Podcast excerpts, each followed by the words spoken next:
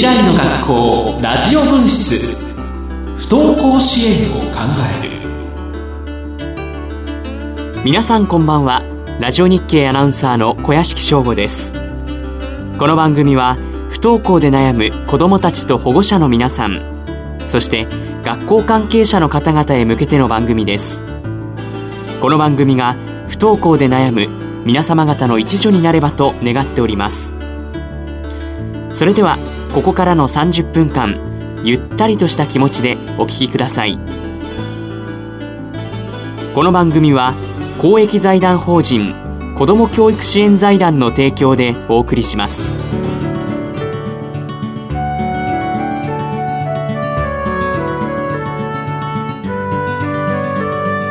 未来の学校ラジオ分室不登校支援を考える。改めまして、ラジオ日経アナウンサーの小屋敷翔吾です。未来の学校ラジオ分室、不登校支援を考える。この番組は、不登校でお悩みの皆さんに少しでもお役に立てればというラジオ番組です。毎回、専門家の講演や子供たちの声などを紹介しています。今年度5回目となる今夜のテーマは、父親が語る不登校になった我が子との歳月。10月20日に埼玉県戸田市立教育センターで行われました保護者と共に不登校を考える会の講演の一部を収録したものです。この講演では不登校を経験した高校生2名と保護者1名の計3名が登壇してパネルディスカッションが行われました。今回は保護者のお話を抜粋して編集したものをお送りします。司会進行は東京大使学園本校の教室主任、天尾文子さんです。なお、保護者のお名前は仮名で呼んでいます。あらかじめご了承ください。それではお聞きください。ではまず発表者の皆さんの自己紹介をしてもらいたいなと思います。今は大学の4年生と大学院の2年生になってますがえー、上の子は中学1年の夏から、えー、中学3年まで、えー、下の子は中学校1日だけ行ってその後全然不登校で、えー、その後の生活をしてました。親をしております。小暮です。よろしくお願いします。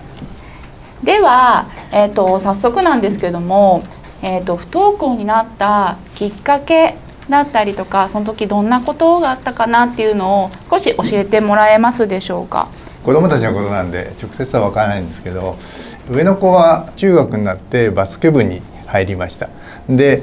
えー、一生懸命やってたんですけれどもで膝が痛いとかを言われた時ですね、えー、まあ運動の疲れだから次の日治るから行けよっていうようなことで、えー、相当痛かったらしいんですけど本人は頑張って行ってました。まあもともと小学校の時はクラスの中でも人気者でちゃんとしてた子だったのでまあ、あの中学校でもスポーツもそこそこできてメンバーに入るか入らないかのところでやってたんですけどやはり友達関係を含めてうまくいかなかったんだと思うんですけどね。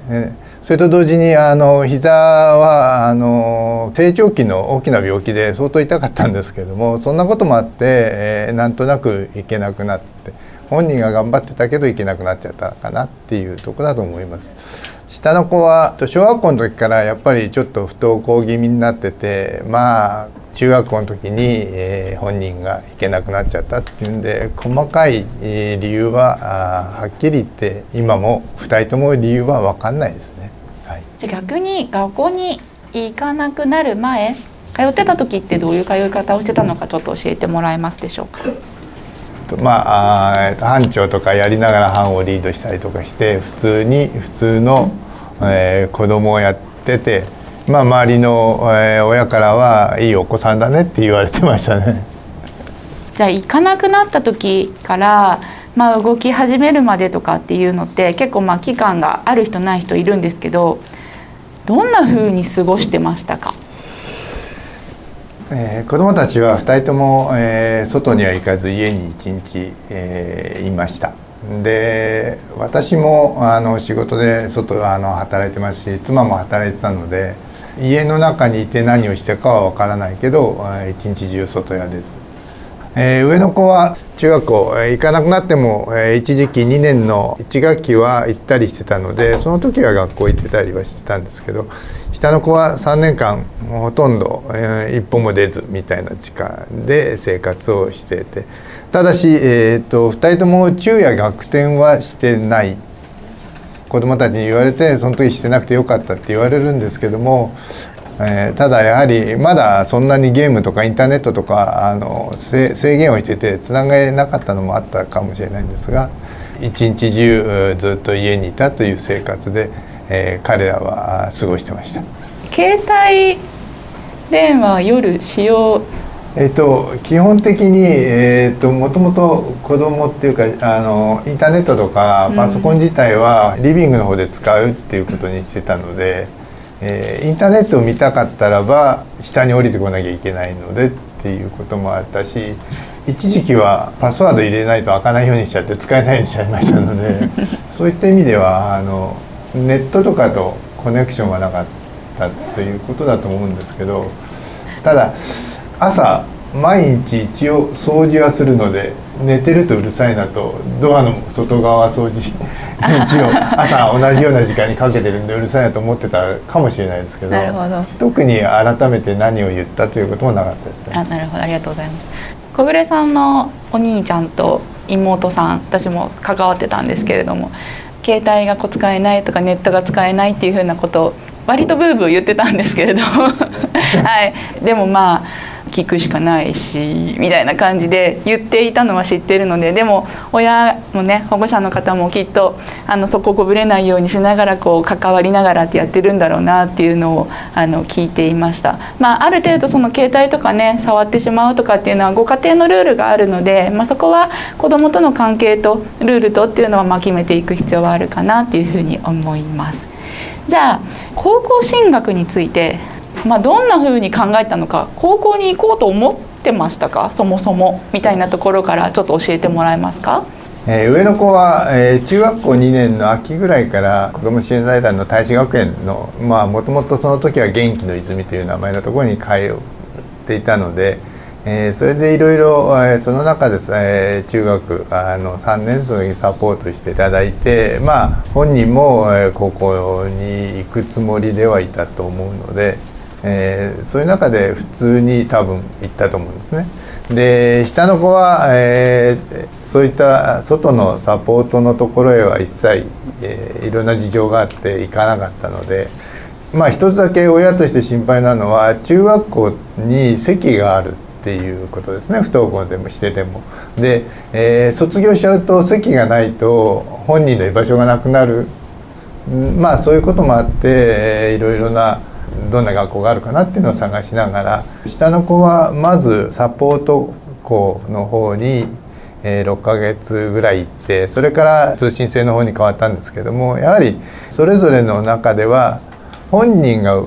動くということを親は待ってたのかなって今今思えばそういう感じですね。まあ、高校に関してなんとなくこう行かなきゃいけない場所行きたい場所っていうふうには思ってるけれども自分になんて行ける場所なんてもうないかもしれないっていうふうに思っている子はあの私も関わってきて多いなっていうふうに実感してます。まあ、それは多分あの実際に高校のイメージとか具体的な高校がどんなところあるのかってイメージできてない分自分になんてもう行くとこなんてない、まあ、通えてないからとかっていうふうな理由で思ってるんじゃないかなと思います。ただ、まあ、多分なんとなくいけるんだろうなっていうふうに思ってたのはなんか自分の中で多分どこかこれはできるとか、うん、っていう何かしらのものがあるからこそ通いたいな通えるなっていうイメージがどこかでついてたんじゃないかなっていうふうに思います。あの東京大使学園の教室に通っていく中で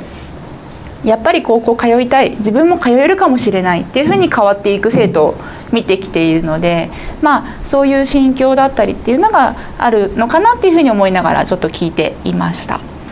えっと、次の質問なんですけれども高校の準備とか、まあ、進学の準備とかっていつから始めたのかっていうふうなところとあと周りも含めてどういうふうにね周りの子たちはこれぐらいから早い子もいたもそうですし振り返ってみたら自分もうちょっとこういうことしてればよかったっていうのもあれば教えてください。上の子はですね大使学園にも通ったこともあるんでそこで、えー、少し、えー、勉強をしてたと思います。授業もやってたので。ただあの本当の高校受験の勉強はですねえー、っと夏以降秋ぐらいですかね。で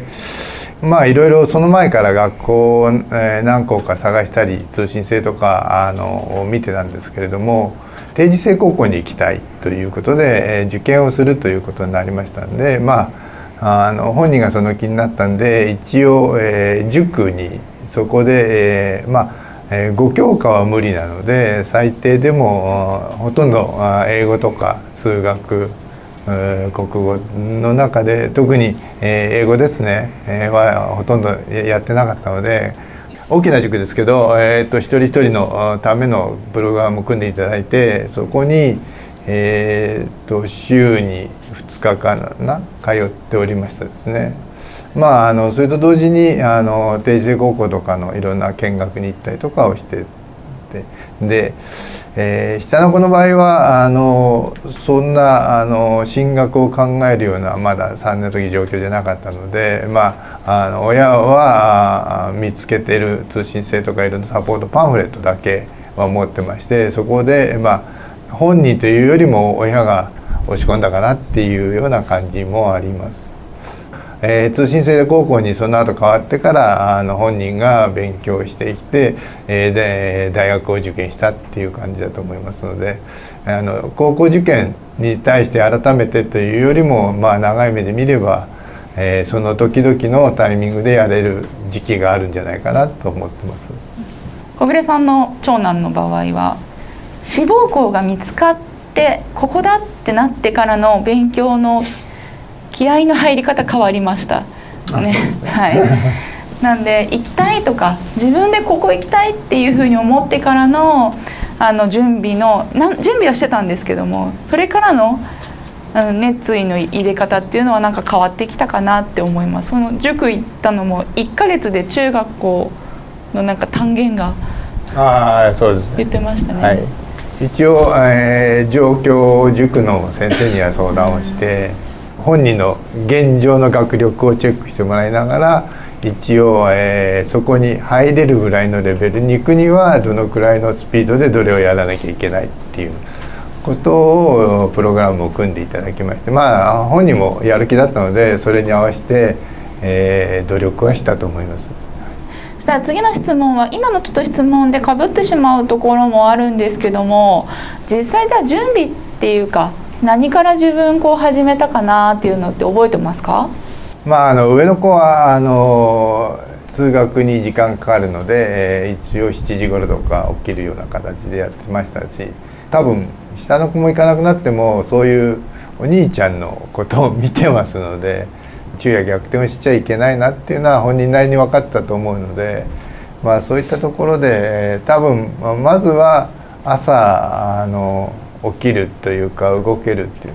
で、えー、やっぱり最初不登校になった頃はですねあの 部屋にこもったきりだったので朝食べたなお昼食べたなって分かるんですけど、えー、そんな状況がまあたまに一緒に食べるようになったりとかできればそういうことだと思うのであの多分、えー、本人たちは自分なりに準備をしてたんだと思いますけどね。えー特に親が何かをしろとか強制的なことは一切しませんでしたああそうだったんですねあのご兄弟でこう影響されるとか見ているとかっていうのって、まあ、もしかするとこの中にもいらっしゃるかもしれないんですけどもあの上の子とかの見てきたっていうのとかっていうのはすごくやり方としてはすごくいいかなっていうふうに思います。あの結構やっぱり学校にいてない子とか、まあ、不登校の子って言葉だったりすることだけじゃなくて見た方がイメージがつきやすかったりするので先輩の姿とかそういうのを見る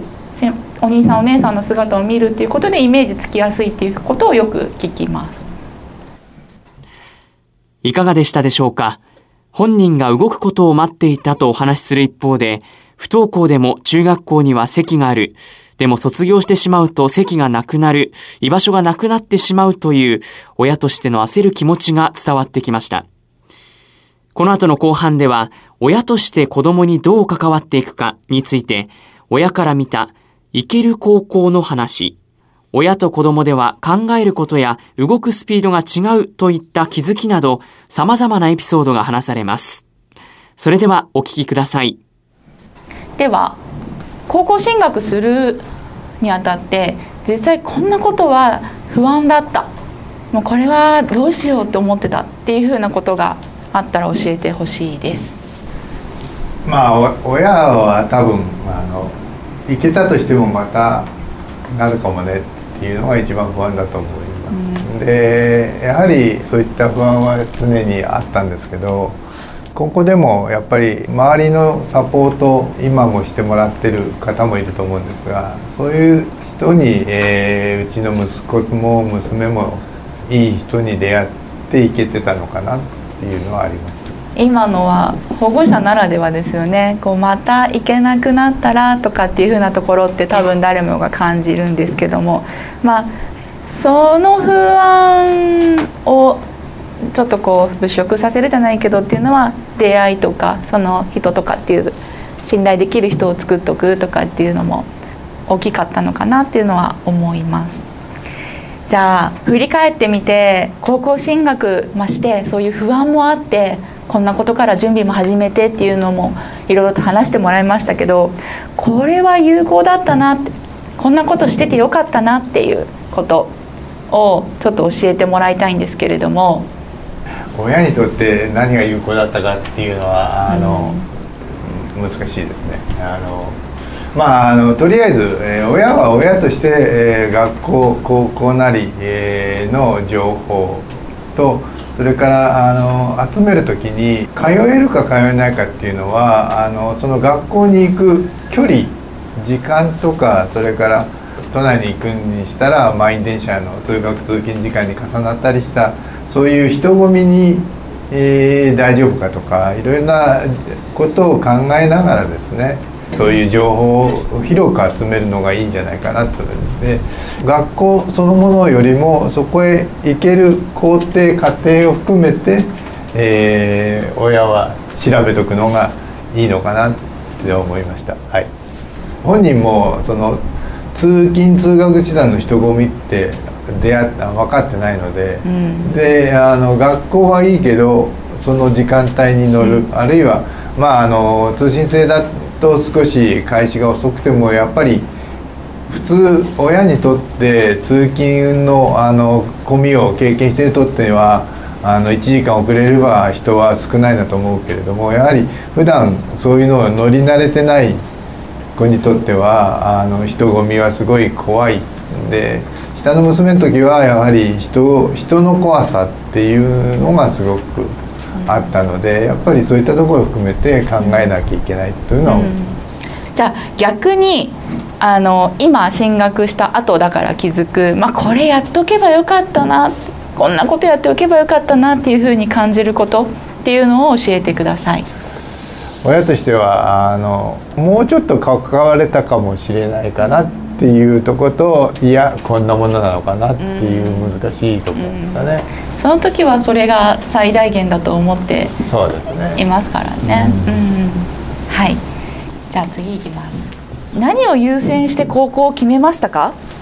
えー、まああの本人たちに任せてるところが大きかったので、えー、親としての親の目線から言えばですね、えー、生きるとこ、うん、とりあえずどこでもいいから行けるとこっていうような感じでいろんな通信制の高校でもサポート校でも定時制でもあの全日制もいろんな高校タイプが今ありますけどもとりあえず息子がなり娘があの席を置けるとこならいいかなっていうので特にどこの高校じゃなきゃダメとかいうふうには考えずに、えー、おりまして。ただそうは言っても本人としてはここへ行きたいっていう目標を持ったらそこがに頑張るんだろうなっていうような感じで出ました。関わりで難しかったことってどんなことでしょう？受験前、えー、多少、えー、親の心配と子どもたちまあ子どもたちは子どもたちでそれなりに、えー、自分の不安とかいろいろ持ってやってるんでしょうけど考えるや動きのスピードが異なるのが一番難しい。自分の経験で当たり前で朝起きるし通えるっていうところに対して通えないっていうこと自体がまあ分かってはいるけどできない理由までは分からない状況なのででも先を先を心配をしてしまってどうすんのっていうのをつい早めに聞いてしまう。一生懸命考えてるんだと思うんですけど、早めに聞いてしまうのをこらえるのが一番難しいです。それはでも確かに保護者の方からよく聞きますね。言ってしまう。どこまで待てばいいんでしょうかっていうふうなことがあります。じゃあ子どもに対しての働きかけの、まあ、変化なんですけれどもその不登校になった当初から、うんまあ、今に比べての変化でもいいんですけどいかがでしょうか？親はとしてですね、えー、不登校になって、えー、多分、うん、その今思い出せばその時はあの全くもうっていうとこと、えー、仕事とかを優先して関わりを少なくなってしまうっていうことはずっとあるしやはりあの原因を探したりしてあのそこを是正すればあ治るんじゃないか治るっていうか不登校も変わるんじゃないかなって思ってくるんですけど多分あの不登校の理由はないということがあの今になると分かるので、えー、子供に何を働きかけていいかっていうのは最初はとても悩んでてでやはり、えー、親は親としてあのいろんな人に、えー、まあたまたまあの妻もですねいろんな不登校の経験した先生方とかサポーターの先生と話をしたりして子供に対してどういう接し方をした方がいいのかっていうのをいろいろ聞きながらやってたんですけども子供が聞く耳を持ってくれるまでどのように働きかけるかっていうのがあるんだと思うんですが。と同時に何ていうかな最初はやっぱり、えー、どうしようっていう不安とともにあのいろんなことをどんどんどんどんあの思って言ってしまうけれどもまあ少しずつ、えー、さっきと同じですけど待つことではなくて、えー、一呼吸置いてから提案するっていうようにあの子供に対しては多分変わられたのかなっていうふうには今は思いますけどね。今考えると不登校の時期どんな時期だったなっていうふうに思いますか？まあ親にとっては不登校の時期って大変だったねっていうのもありますけどもやはり本人にとってあるいはあの多分家族にとっては見つめ直す。まあ親とこう見つめ直す時期だったのかなっていうふうに今は思いますけどね、はい。うん、これから進学を目の前にしているこれからまあどう向き合っていこうかなって思っている保護者の方とかにメッセージを送ってもらって最後にしたいなっていうふうに思います。ではお願いします。えーと、保護者の人には一呼吸置いてから子どもたちを見てあげてくださいっていうのが多分我々もなった時はそうだ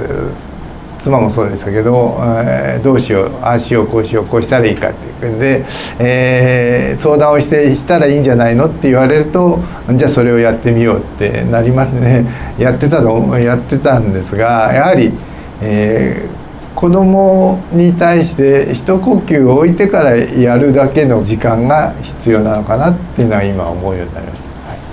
拍手で終わりたいと思います。ありがとうございます。いかがでしたでしょうか？え私は一呼吸置いてから子供たちを見て提案するという最後の言葉がすごく印象に残りました。どうしても何か助けてあげたいという気持ちで何かをしてあげたくなってしまうんですが、そこをこらえるというのが非常に重要なんだなというのが伝わってきました。また不登校の時期というのは、もちろんご家族にとって大変な時期ではあると思うんですが、親と子供を見つめ直す大切な時期だという言葉がまた印象に残りました。今回は父親が語る不登校になった我が子との歳月というテーマでお送りしました。未来の学校ラジオ分室。不登校支援を考える。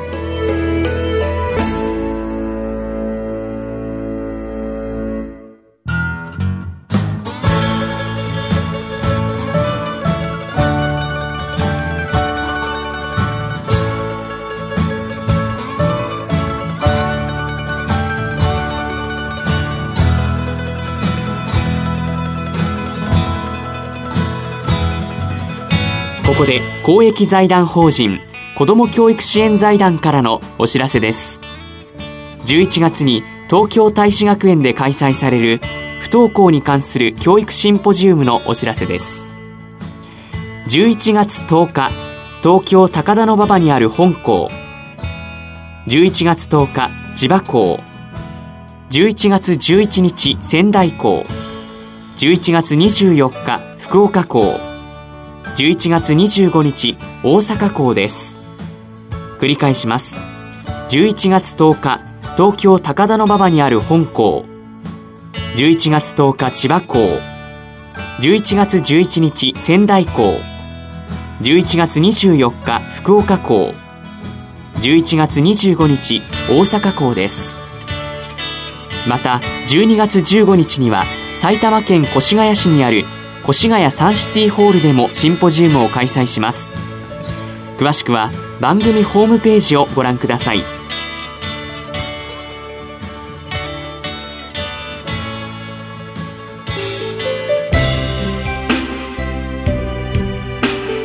未来の学校ラジオ分室不登校支援を考える。